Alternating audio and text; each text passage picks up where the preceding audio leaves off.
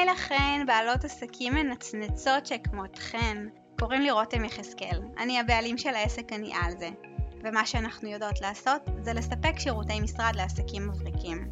וכמו שאני תמיד אומרת, עסקים מבריקים הם לא באמת קנה מידה למחזור שהם מגלגלים, או לסוג העזרה שהם זקוקים לה.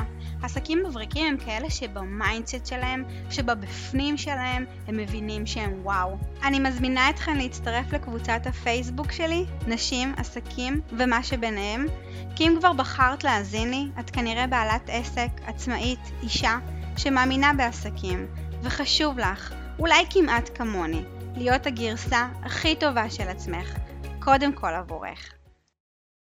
לפעמים אני רוצה משהו, ולפעמים אני מאוהבת ברעיון שאני רוצה משהו.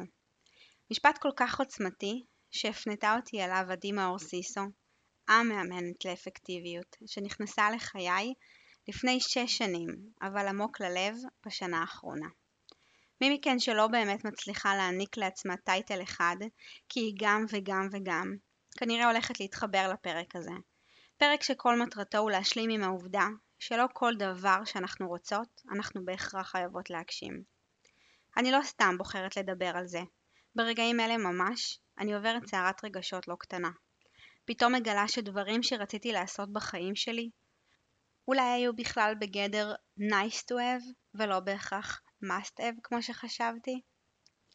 והפחד הזה, לגלות שבתת מודע שלי אני לא באמת רוצה להיכנס פנימה לדלת שחיכיתי כל כך הרבה זמן שתיפתח לי. הפחד הזה הוא מתעתע, הוא מרעיש, הוא מפחיד, ועם זאת כל כך מרגש בו זמנית. פתאום לראשונה אני מבינה שוואלה, מה שאני עושה היום זה באמת מה שרציתי. זה מרגש אותי, זה מעורר אותי, זה מגשים כל פיסת חלום קטנה שהייתה לי כשדמיינתי את עצמי בעלת עסק. שאולי, באמת אולי, יש משהו שאני ממש רוצה, ויש סיכוי לא קטן שאני בסך הכל מאוהבת ברעיון שאני רוצה משהו. וכשהמשהו הזה מגיע, במלוא הדרו, וההזדמנות הזו שייחלתי לה אולי כל חיי, עומדת בפתח הדלת, ואני בוחרת בתת מודע לקחת צעד אחורה, ולא להכניס את כל כולי לחוויה הזו, משהו בי מתכווץ. כל ההלקאה העצמית הזו של איזו בינונית את, עולה לרגע. איך את נותנת לעצמך לפספס כזו הזדמנות? איך את מאפשרת לעצמך שלא להיות שם במאה אחוז? ואת מנסה, ואת נלחמת חזק, וחזק יותר, כדי להוכיח לעצמך שאת כן רוצה להגשים את החלום הזה. אבל זה חזק ממך. משהו בפנים משתיק אותך, לא מאפשר לך להתקדם קדימה. כאילו כבר בחרת, מבלי בכלל להבין את זה. אבל את כל כך עסוקה בכמה את לא בסדר, שאת לא מצליחה להבחין בדבר אולי, הכי חשוב שקרה פה. יש לך, יש לי, גושפנקה ענקית למה שאני עושה היום, למה שאת עושה היום, למי שאת ואני היום, למקצוע שבחרנו, לעסק שהקמנו, לחיים שאנחנו חיות, שהם בסך הכל מגשימים את כל מה שחלמנו עליו.